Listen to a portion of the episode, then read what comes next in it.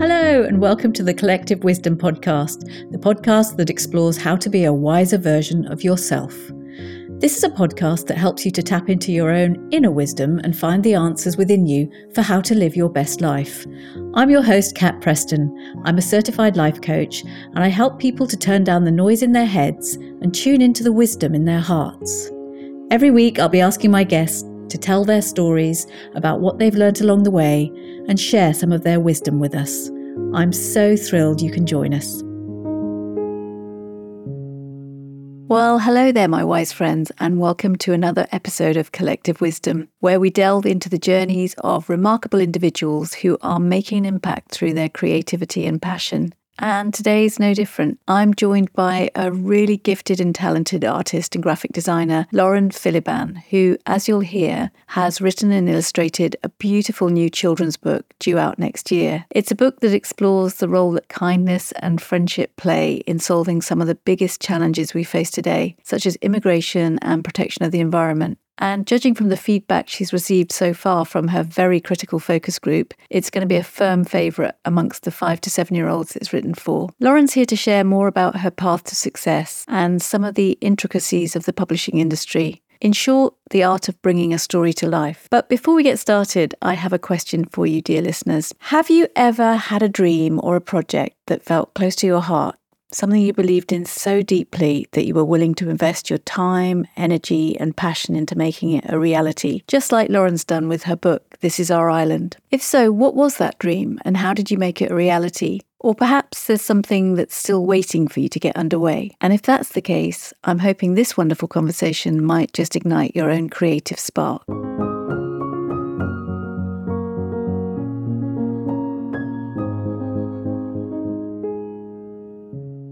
Joining me today, we have the exceptionally talented graphic designer and fine artist, Lauren Philliban, with us. Lauren is a young, dynamic graphic designer who has recently stepped into the limelight with her beautiful children's book, This Is Our Island, project that not only crowned her academic journey with a distinction, but also landed her an exciting publishing contract. So she's here today to share some of the story of the past from an idea in her head to a fully fledged book going out into the world. So, Lauren, a warm, warm welcome to the podcast. Thank you so much for joining me. I just wanted to start by asking you, you know, how did you get into this graphic design world in the first place? Because I think it's quite an interesting story. Absolutely. Well, first off, thank you very much for having me, Kat. And that was a lovely introduction. Basically, I got into this initially, I, I never uh, kind of intended to do graphic design as such. I have always done traditional art. So that's where I kind of started off was doing was doing fine art, and I thought that that's that's what I wanted to go and do.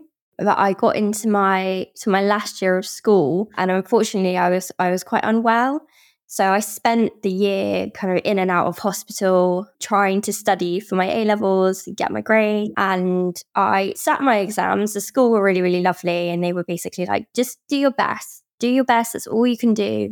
And I thought, yeah, that, that is all I can do. Even my best go. Somehow still got into Bristol University, which was fantastic. But I was meant to go and do uh, English literature and drama.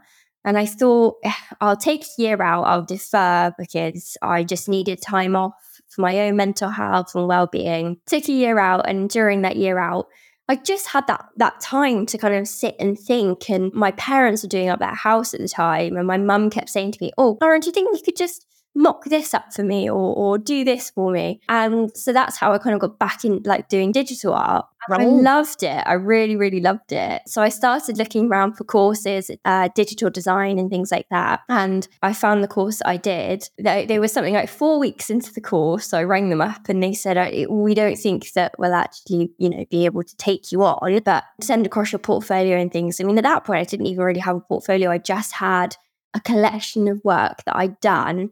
So managed to put, put it all together, uh, send it across. And I, I got a call about 15 minutes later. wow. And he said, Can you come in tomorrow?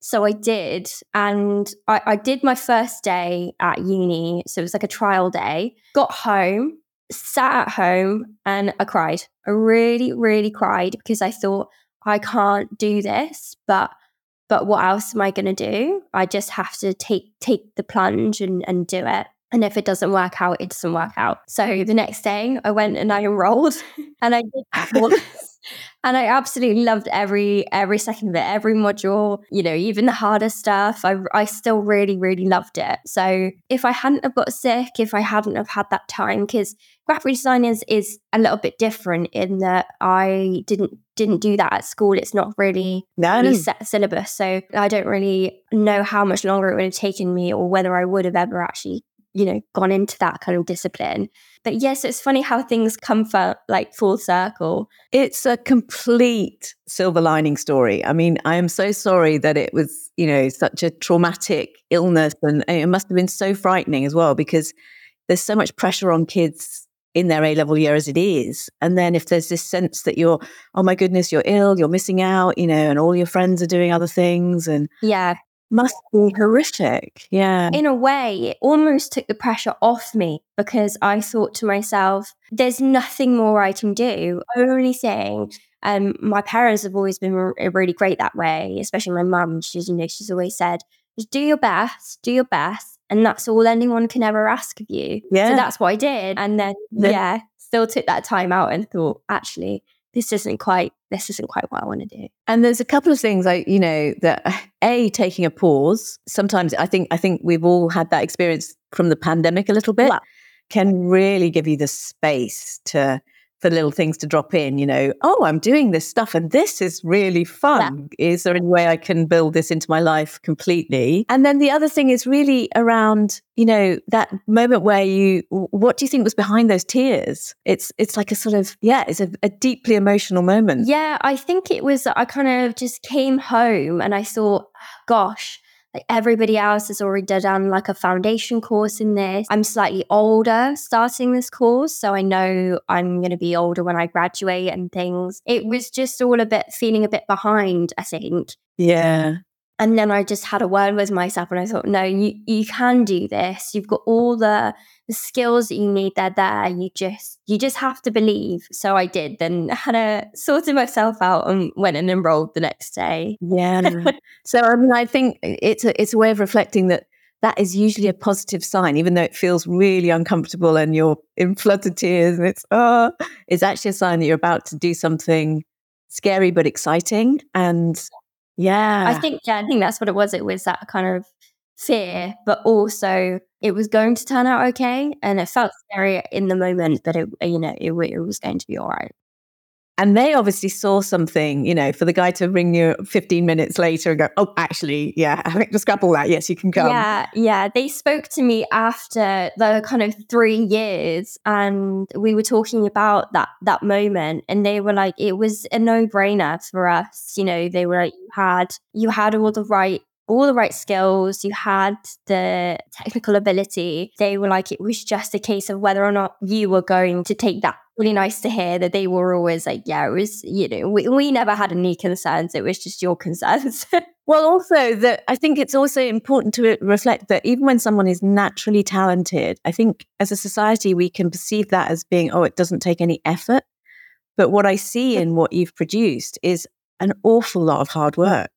yeah, definitely. I think the book especially it was a labor of love, but it was it was still it was tricky. Yeah. Yeah. So, yeah, let's dig into it. So it's called This is Our Island. Yes. And if you want to just tell me a little bit about, you know, the characters in it and how they came about, I'd love to hear because I mean, the only regret I have is that it's not quite ready. The publishing date is 2024, so it's not available to buy for kids for Christmas this year because that would be my instinct. Yes. It's a beautifully produced book. So just yeah, tell us a little bit about the characters. So this is our island. It's 40 page illustrated children's book all about friendship. Like the, the, the th- main themes within it are about love, friendship, just being kind to one another, knowing that kindness goes a long, long way and the difference it can make. It's also about immigration and the environment in a really, really subtle way.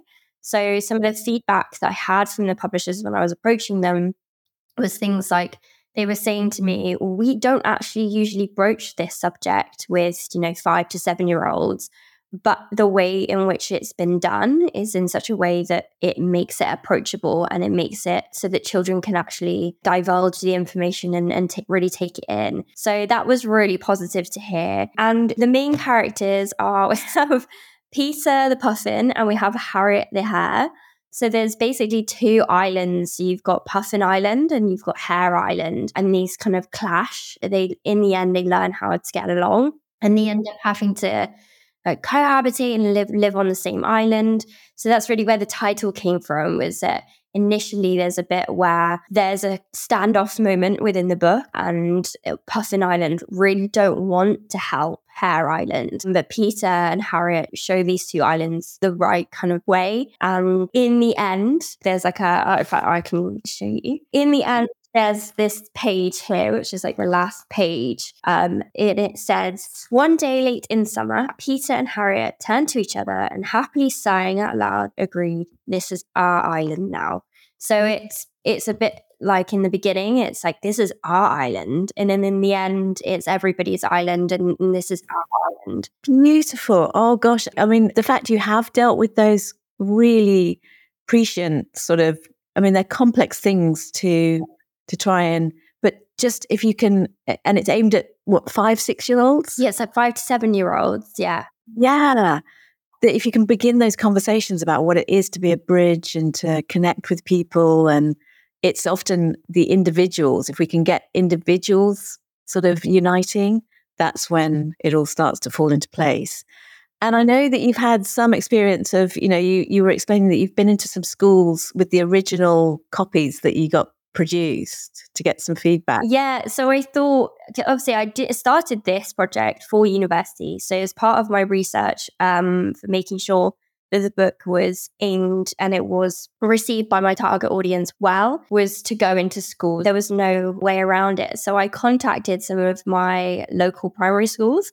Um, one very kindly got back to me and said, Yeah, of course, come in. You can do like a, we'll have a small focus group for you. So it'd be about four to five children you can read the story to them and they'll give you some feedback. And I thought, this is amazing. Is great. So I turned up at the school with my book after it had been printed. And the teacher who was showing me around just said, I hope you don't mind, but word has kind of spread. And and there's a few more classes that would, would like to hear the book. So I thought, okay, that's that's all right. So I ended up do uh, yeah, I ended up going round like every class with like 30, 30 students in it, reading the book to them. And they were lovely. And all the teachers had already put, you know, put up questions on the whiteboard to say, to ask. And they were things like, how did you get into being an author and an illustrator and things like that?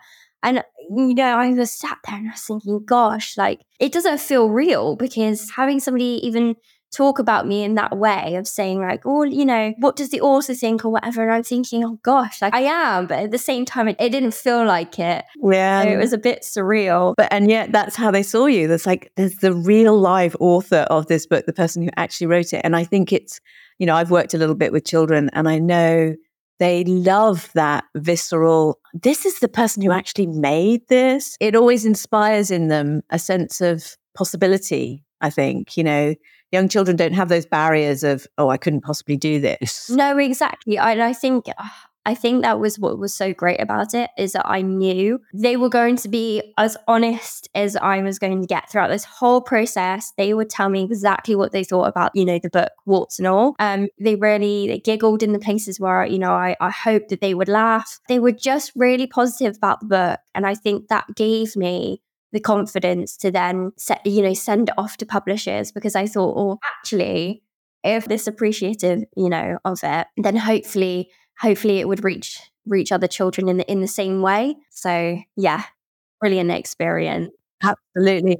And it's such a good idea to get that feedback because, you know, it, at that point there were only 15 copies. It was still possible to make some amendments. Was it too long? Was, you know, yeah did it connect with them? And instead, it was just this overwhelming sense of yes, yes, yes. It was one of my favorite things, and I didn't. Oh, I didn't. I know we chatted a little bit before, but I I didn't tell you this. But we so there was like a Q and A after each time I'd read the book, um, and one of the sessions, it was really, really funny because they were asking me questions about the book. You know, how how did I get into writing? How how what's my illustration process? Things like that. Really, really good questions. And then somebody put their hand up and I was like, yes, yeah, what do you, what do you, what do you think? And they were like, I just want to say, I really like your hair. And I was like, oh, that's lovely. Thank you very much. The teacher was like, right, can we, stay on topic, please? One of the, one of the other pupils with that work and I was, and they were like, oh, I really love your shoes. And the teachers at this point were like, come on, settle down. And she was like, only put your hand up now if you have a question that still relates to the book. And the majority of hands went down, which I found really funny. And someone still had their hand up. So I said, Yeah, yeah, what, what do you think? And they went, they took a deep breath and they went, I just want to tell you, you have the loveliest shoulders like this. And I just, at this point, they couldn't contain, they couldn't contain the laughter from the children, but also like all the adults and everything, all the teachers in the room were absolutely spitting their sides. And the funniest thing, I you know I didn't have my shoulders out or anything, and I didn't know my shoulders much. what the lovely shoulders look like! Yeah, it was it was really really funny. And I love that. Yeah, I mean, one of the things you told me was one of the little boys put his hand up and said, "Oh, I've actually got this book at oh. home." yeah, that was the other thing I got in classrooms was like, "Oh, I I have this book at home," or you know, my sister's reading this book, and I thought, well, I'm not, but that's lovely. That yeah. it's obviously a book that that looks or, or feels or reads um, like the books that they have at home. So yeah, that was just that little bit of confidence. Amazing, and and such a brilliant idea to go and share it with with the sort of target audience right from the get go. I think that was that was really inspired. And so the the publishing, so you sent it, you decided not to self publish because I mean it does give you that gravitas, and also it's so expensive the full color version. Yeah. So from my even from my experience of doing the fifteen copies, I was really lucky actually, and I we had a connection as as a university to a, a to a printers. Um, so the Licorice Press actually uh, printed off the 15 copies and they were absolutely beautiful. They are exactly how I imagined that they would be. So I shed another tear um, when I opened. I had this big, big old stack of, of well, like a big heavy package, and yeah, it was the fifteen copies of the book, and they did such such a good job. But it's just not feasible. It's fine for you know doing doing my course and things, but you know, cost wise, I, I just knew that if I was going to have it done in the way I envisioned it it happening, I would need the help and you know go to a publisher. So you've sent it. You, I mean, do you just do a scattergun approach? Do you just send it to everyone, or do you do you have sort of to build a relationship with people? How does it work with publishing? So it's you can do it in different way, ways, really. So you can go down the self publishing route. It has become easier nowadays with like Amazon and places like that. Um, so you can do that. That it wasn't something that I wanted to do. Um, or you can you can get an agent and you can then apply for the bigger publishing houses or perhaps publishing houses where they have a lot more books and material and manuscripts coming in. So they to have it where it's literally just agents, uh, you know, applying on, on behalf of you. Or there's the option of approaching publishing houses uh, without an agent. So some publishing houses accept like it's called like unsolicited material so you fill out this lengthy form um so you like apply with your manuscript uh you say if it's an illustrated book you maybe have to give five examples of the illustrations, of an overview, an overview about you. Have you ever published before? Questions like that. So I yeah. and I filled out about six of these forms. So I sent it off to about six of these uh, publishing houses. I did try an email. I had a few contacts from when I did my dissertation. So for my dissertation, I did all about like representation in children and diversity levels in children's book covers. So I had already spoken to a few authors and had a few connections. So I, I tried those as well, and they had people that they recommended. So yeah, that that's what I did. I knew it would be really difficult for me to get an agent just because I haven't published before. They would be taking a massive risk, right. things like that. So, but but you can do. It's definitely it's definitely something that that people do do. But again, it was just like I don't think this is going to be for me. So I just bit the bullet on the head really and decided the worst thing that they could do is say no. And I'd be in the same position. You know, the book was just sat there So I would be in the same position I was before I started. So, so I did. And then, yeah, within about five weeks, uh, yeah, about five, six weeks, uh, I had received about, yes, three contracts from three different publishing houses. So that was just overwhelming. Um, Unbelievable, yeah, really. Yeah, I was actually, I remember, I'll always remember it now. I think it's one of those like core memories I have. I was actually at my work. So I was working, working a wedding, and I got an, an Outlook notification and I was on my break. So, so I checked it and it was like an Adobe sign document. Like they wanted my signature. And I thought, hmm, this looks like a contract. But I thought, you know, who who's sending me a contract? And and I was I was really really confused. So I went in and had a look, and and sure enough, there was a big old letter attached, and a, yeah, like a, a fifteen page contract from a publisher. Yeah, I was stood in the kitchen, and everyone was like, "What's going on? What's going on?" And I was like, "I think I've just got a, uh, like a, a book deal, like a publishing contract," and they were like, "What?"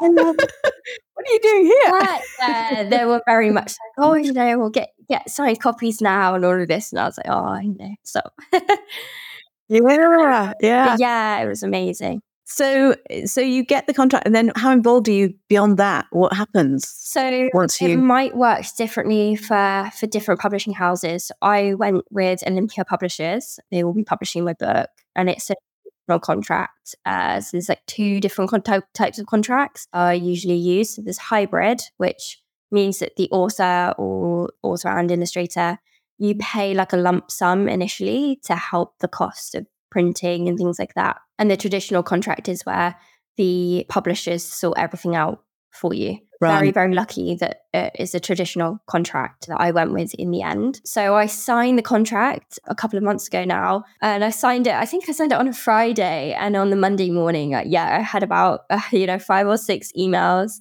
in my inbox you know from from all sorts of different departments so it's like marketing and promotion and you know i've got a coordinator now uh, so and I, it, you know the initial editor that i'd spoken to and people like that. So it was it was a little bit overwhelming because you just yeah get to your. It seems remarkable is they haven't because um, um you know it's quite a long book. They haven't said oh we're going to take the concept but we're going to slash it in half or yeah. you know no really kept it intact. yeah so that was one of my initial questions was you know in terms of the length of the book is is 40 pages and it didn't so much for my course you know for university but i'm thinking normally uh children's you know uh, picture books are 32 pages. So i'm thinking it's got it's a little bit longer but they weren't they weren't fast. So that was that was really lovely and yeah, they sent me, I think I had about three different forms to fill out. So things like writing a bit about myself as an author and illustrator, things like acknowledgements. I just,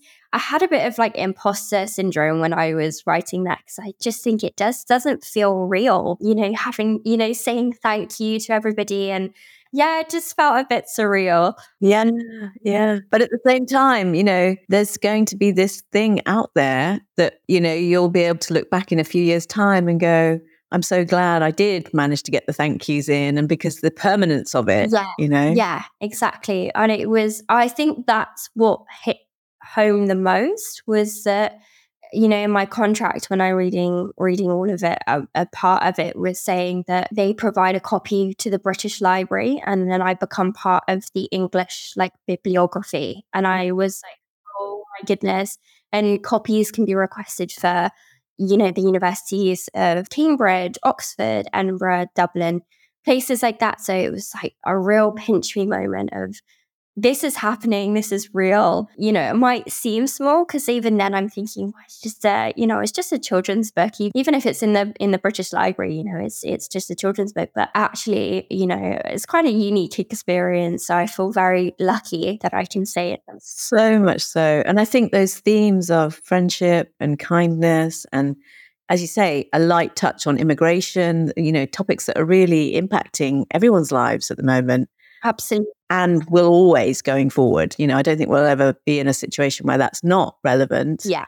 Yeah. It's huge. And I I also I think the word just a children's book, some of the best messaging lessons, you know, I think about Winnie the Pooh as being how wise, how accessible and this feels like a book that's going to have, because adults will enjoy reading it, because it has those slightly more important themes. I think just touching on what you said just then, I think one of you asked me before we got started about um like the challenges I've maybe faced when when doing the book. And I think genuinely that was one of the hardest things was knowing that yes, I was writing for children, but that adults have to enjoy it too. You know, you don't yeah. a book where your child picks it up and you go, oh, God, not Oh, not that one then. oh, maybe not that one tonight, or that one's a bit long, you know, that kind of thing. So I wanted, yeah, I wanted it to have those lessons in it, but also yes. I wanted the language in, in it to read well for adults too. So it was, yeah, it's a lot to think about. It's a lot harder than I anticipated, or maybe like people think when you just think, oh, you know, you're writing for for children's books and things. You've got you've, there's a lot to consider. Oh, so much so. I think it's actually what makes it seem simplistic is because the books, you know, I'm thinking like the Gruffalo, they seem so effortless because they just resonate, they just land.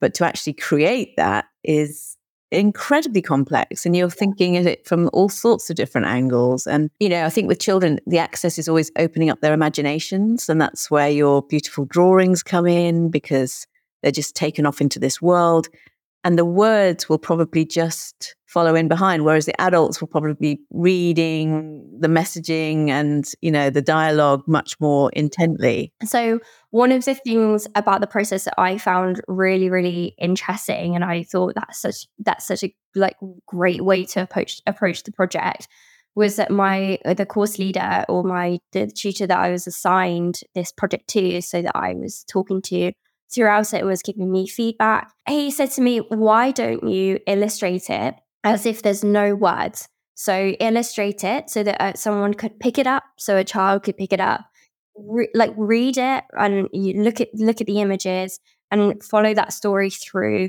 So if you took all the words away, somebody could still understand the messages and the meaning.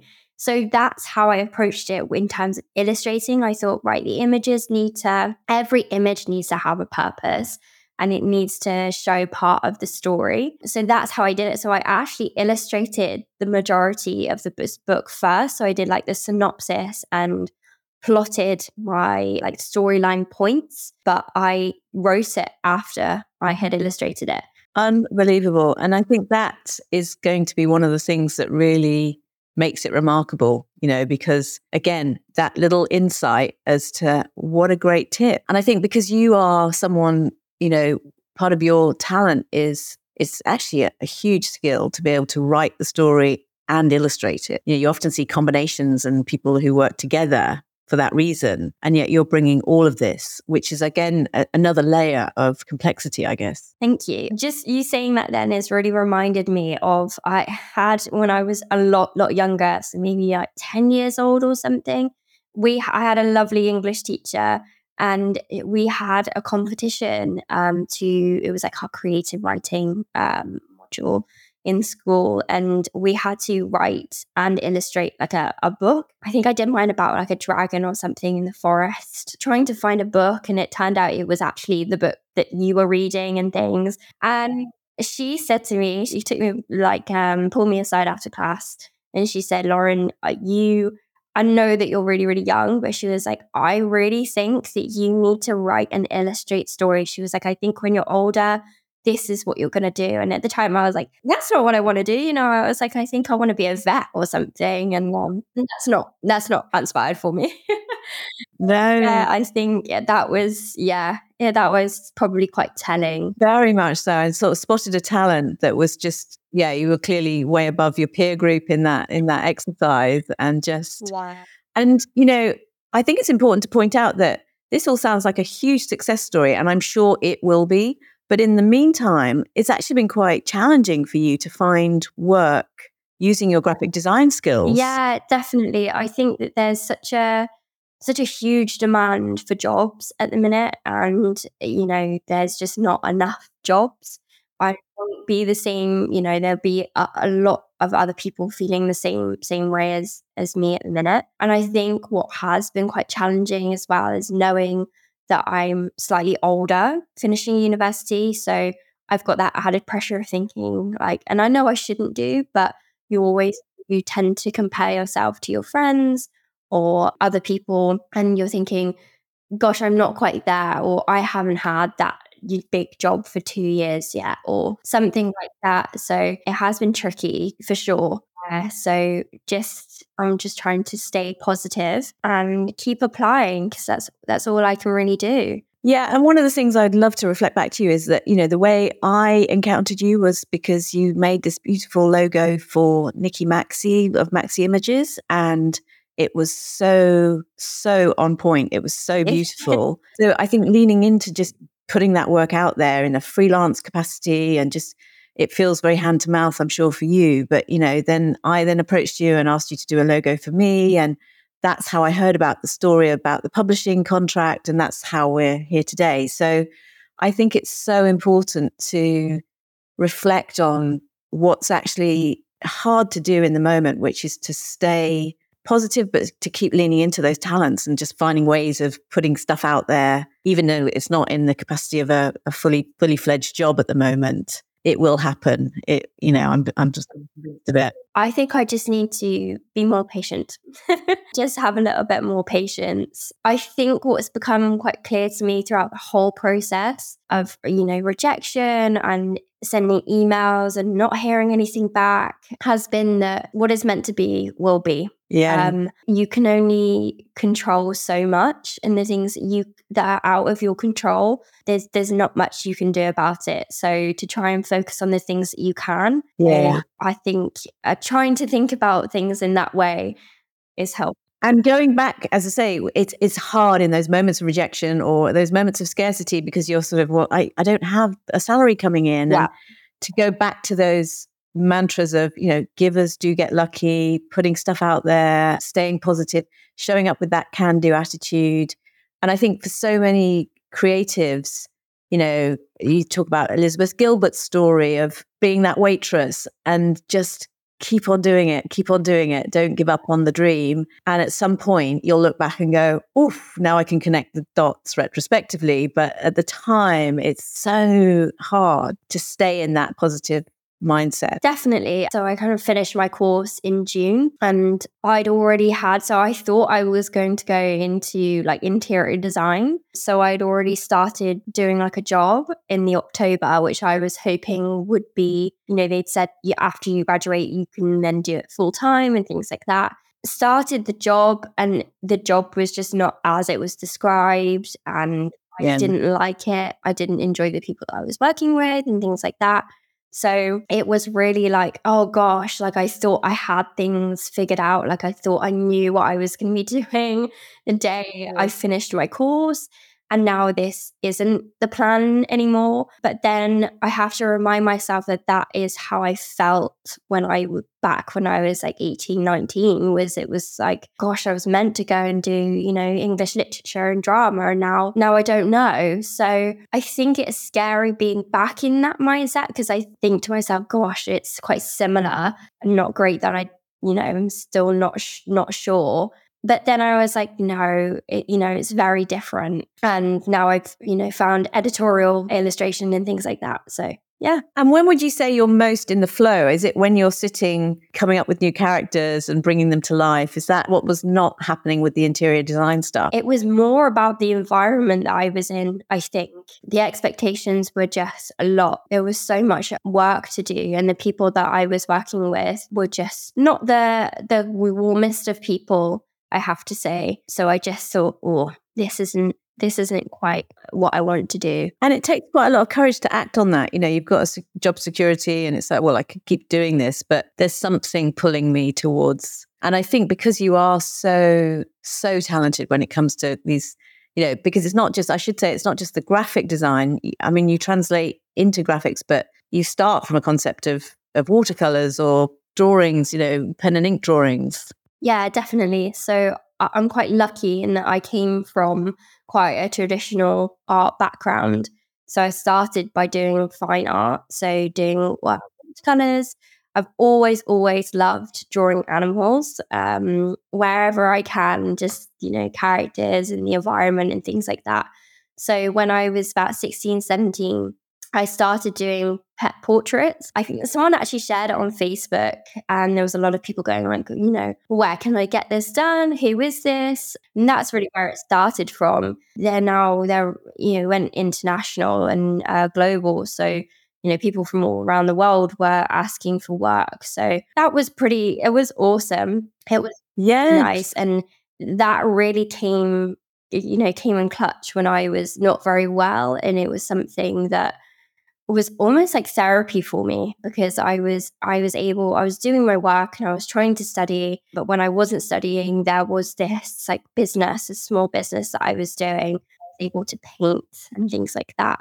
So yeah. I imagine it brings you comfort to know that at the very least you have that to fall back on that you that you have this innate skill of again you know bringing people's pets to life and and creating i mean there's huge demand for that and it's not easy. It's not something any, anyone can just turn their hand to. I think i just yeah I, I loved it. I loved the whole everything about it. I think you know capturing the you know the pet character and things like that. I th- and hearing people's stories uh, about their animals and things.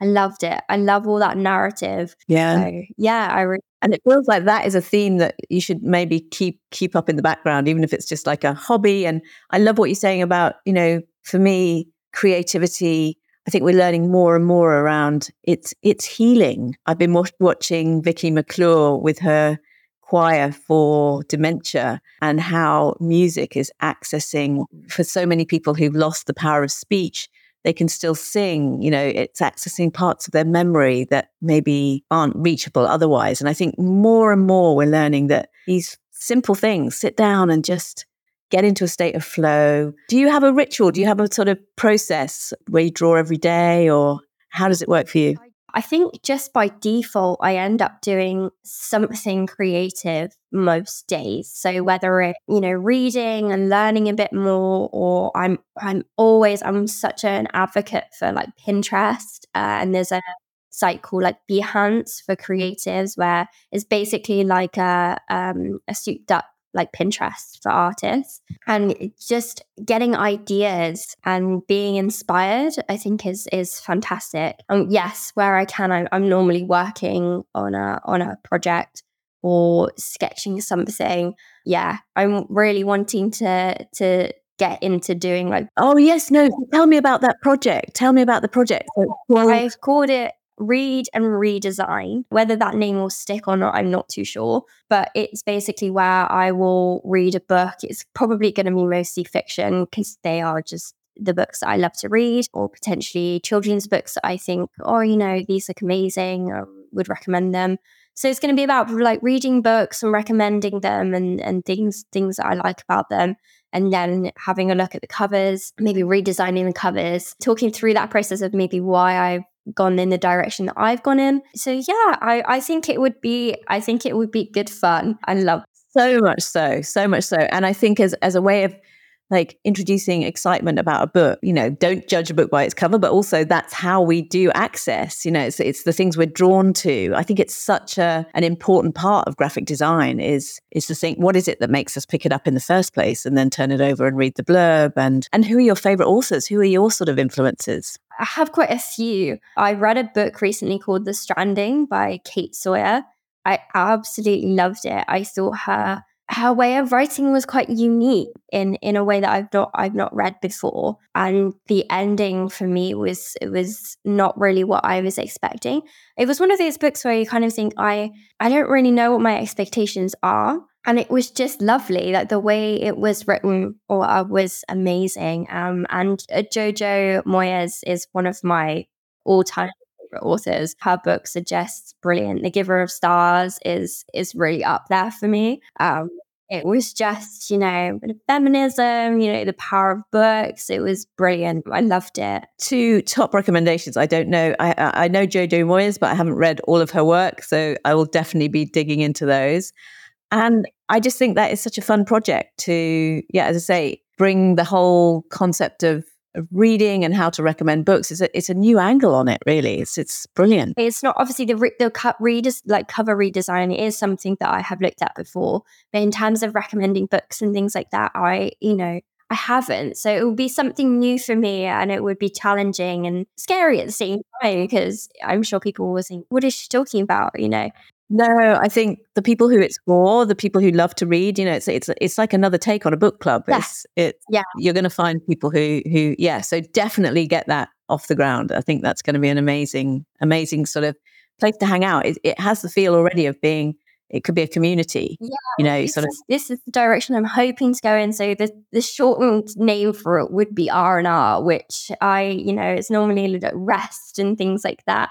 So it to be like a, a safe space of that, you know, comfort from books. You know, anybody who likes art and book, you know, they're your R and people. R because you know, yeah, Unbelievable. That is beautiful. And it just, I think there's a golden thread through of just how much creativity and leaning into your talents has been healing, has been a source of comfort and and this real sort of being held and supported by it is is huge. definitely, definitely. Now, I love that you're, I mean, you know, uh, this is our island is all about those themes of kindness and friendship, which are all, you know, that that's just, you had me at hello.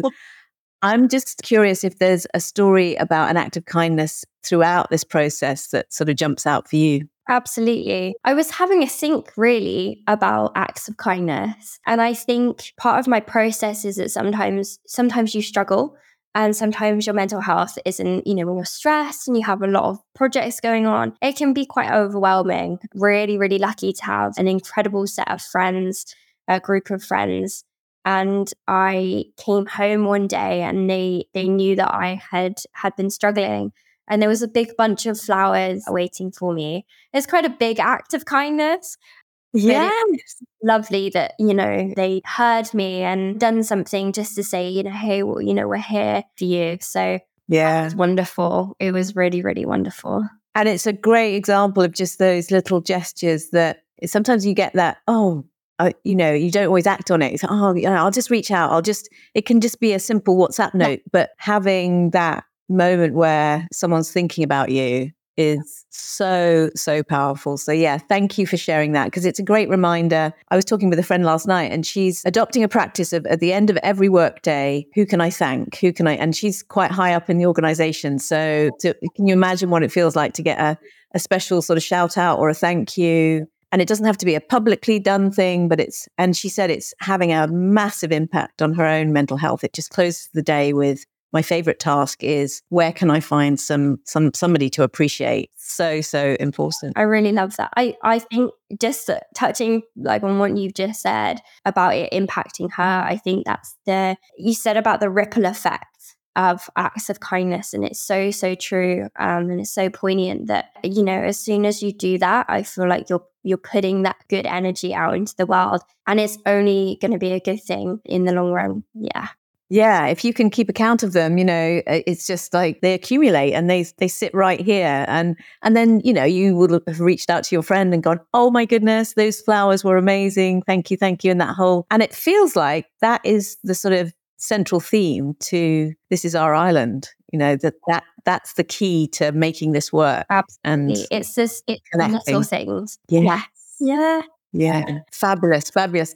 Now, we haven't talked about music, but I just have this feeling that because you're such a big creative, that music plays an important part in your life. Is that true? It does. In fact, I found this question probably the hardest because I thought to myself, oh, yeah, you know, I, I know I can think of one piece of music that means something. and I sat there and I went through, you know, all my songs and everything. And I was just thinking, oh my gosh, this one means this to me. And this one is great because it reminds me of this time of my life. And yeah, I found it a lot harder than I thought I was going to. Uh, but I Yeah. managed to whittle it down, pick a song. And what did you land on? So I have chosen, uh, it's called Carry You by Novo Amor. Um, Oh, he's not on the list. I love it. I love Anchor. Yeah. yeah, no, uh, he's a great artist. And there was a bit of a backstory to the significance of the song. So I was, when we, just kind of come out of lockdown, and I was watching uh, a series on the TV, and the protagonist, you know, she has to have a really honest conversation with her parents. And she's like telling them uh, a secret that she's she's kept to herself for, for a really long time. And I don't know about it, just gripped me. The whole scene gripped me. Um, and at the time I was like struggling in terms of I knew I was gonna have a have to have a really honest conversation with my parents. And it really stuck with me. And so every time I hear the song, I'm thinking back to that moment of knowing that things were about to change, but that it was going to be okay. So it sounds like it's a song that's about, you know, I'm going to step out in my authenticity and be myself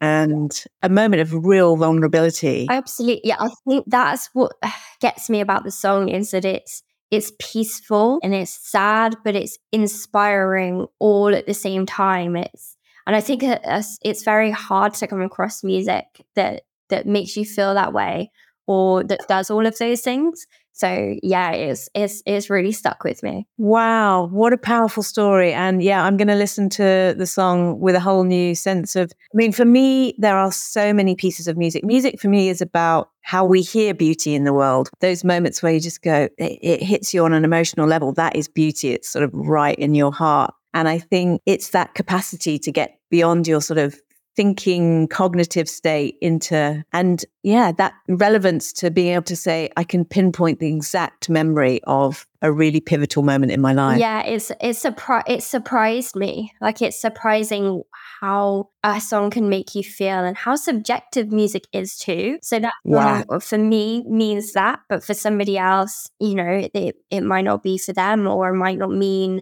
quite the same. So I, I always find that really interesting about art in general as well, that it is so subjective. Yeah. But also, there's a sort of commonality that we can find back to your themes around This Is Our Island. It's often accessing, oh, we both like the same songs. Yes. You know, we both we both love to stand up and dance. Yes. Yeah. yeah. Exactly. Something hugely powerful. I think. Yeah.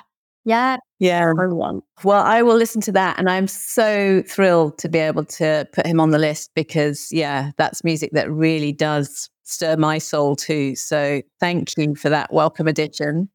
Um, and I'd just like to reflect to you. I mean, there's so much wisdom coming out of everything you're saying, the way you're showing up. Obviously, collective wisdom is all about that sort of nugget of wisdom. Is there anything that you would do that you would maybe do differently, you know, having been through this process? I think I would like to think that I maybe wouldn't have done anything differently because I think that how the process has worked out, it has been quite authentic. But I do think that if I was to do anything differently, it would maybe just to have a little bit more uh, belief in myself. I had stumbled across a bit of advice um, a few days ago and it was that don't it was the saying of like don't be the one to say no to yourself.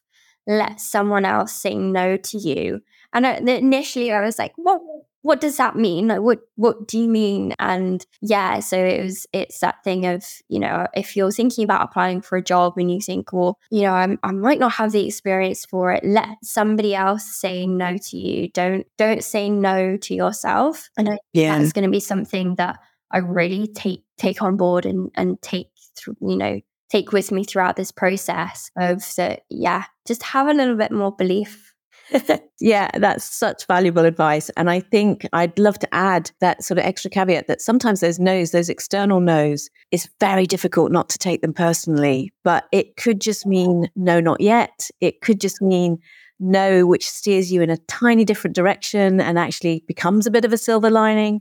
And it could just mean that it's that person is just not you know in the place to be able to say yes so so that idea that a no it feels so hard in the moment of rejection to say oh it's not personal but it's often the truth. Yeah, absolutely right. I think it, it, can be quite difficult, and yeah, you do sometimes feel that it's that it is maybe a little bit more personal, but it's it's not. At the end of the day, it, it's not. But I love also that sentiment of don't be the first barrier, don't talk yourself off the ledge in the first place, because once you put yourself out there, that's when you're more likely than ever to to get the the doors opening and and those yeses that you need. Well, I think I wouldn't be here talking to you today about the book if if I had said no to myself because I thought, you know, let the publishers say no. There's there's you've got nothing to lose. There was nothing to lose. Yeah. The book was just sitting there. So I thought to myself, yeah, I'm not going to say no. and I didn't. And and this is where it's got me. So I'm gonna try and say yes more. And what I hear from that is I can already hear your next book theme. I think there should be a book with some characters who, you know, get some constant no's and then they they eventually get to their yes. I can I can see that would be a beautiful book. So yeah, definitely. Yeah. Wonderful stuff. Well, Lauren, it's been an absolute joy to spend some time with you. I'm so grateful because I know it's not easy being on the receiving side. You know, I get to ask all the questions. it's really exposing and quite a brave thing to do. So I'm so grateful, but it's been an absolute joy. And I think people who are listening to this, I mean, do you have any advice for people who are sitting at home thinking, well, I'm not sure if I'm good enough to draw or, you know, write my own book? What would you say to them? I think I'd say to them, uh, everybody has to start somewhere. If you think about careers, if you think about maybe, you know, athletes or anybody, anybody has had to do, have that moment where they think, am I going to do this? Is this going to work out for me? Am I going to be any good? You have to just take that plunge. You have to just just dive into the deep end and and take that risk. You don't, you're never going to know. So yeah, my advice would be just start and be bad. You know, you're never going to be the best. Everybody has to start somewhere. And I think I need to take some of that advice as well. So that that would be my advice is just to do it. Yeah. Wonderful, wonderful advice. And I think in a world where we see a lot of the polished stuff, it's important to remind ourselves everybody started somewhere yeah. and there was a messy version that perhaps we're not seeing on the on the outside. So absolutely, absolutely. In the in our digital age of social media especially, it can be hard to to lose those insights and to remember that that everything is not polished and that actually if you had a conversation with most people you know they would probably have have that same feeling or they've started there and had those thoughts so yeah for sure you're reminding me of the very first episode of this podcast actually and oh. i was oh. like oh I've got such a huge mountain to climb. And now I find it is one of the things that I enjoy doing the most is having these conversations because they're so powerful. And I know that they're landing with people and they are really helping people get from that feeling of stuckness yes. to actually putting creative work out there. So really, really important. I think you're absolutely right. I think this has definitely helped me um, to feel less stuck. So thank you. Well, no, thank you. The thanks is all mine. It's been a beautiful, beautiful episode. And yeah, I've just loved hearing all your stories. So thank you.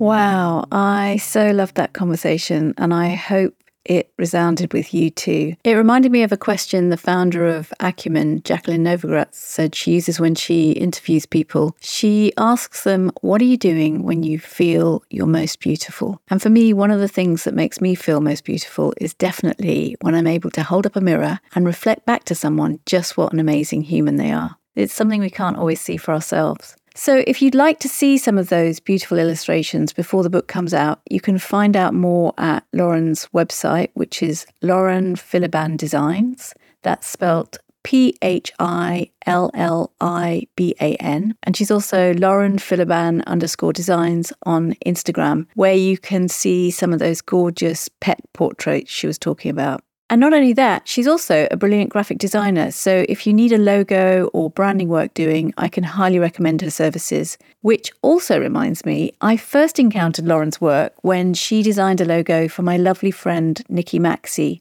Nikki is a brilliant photographer who captures nature and light on the landscape so exquisitely. And she has a range of cards, prints, and canvases that are here just in time for Christmas. If you picture snow scenes in the Cotswolds and misty Scottish lochs, you've got the idea. And I know she'd be thrilled if you went over to see what she's up to. You might even find the perfect gift for someone special. So check out Maxey Images, M A X E Y images.com and as ever, head over to the show notes and you'll find links to all these wonderful small businesses that are full of people who pour their heart and soul into what they do. Thanks again so much for joining me. And I hope that whatever you are doing this week, you'll keep that question of what are you doing when you feel you're most beautiful in mind? And maybe try and inject a little bit more of that into your day.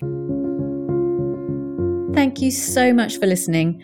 There are almost a million podcasts out there to choose from, so I really appreciate you for choosing this one and spending your valuable time with me today.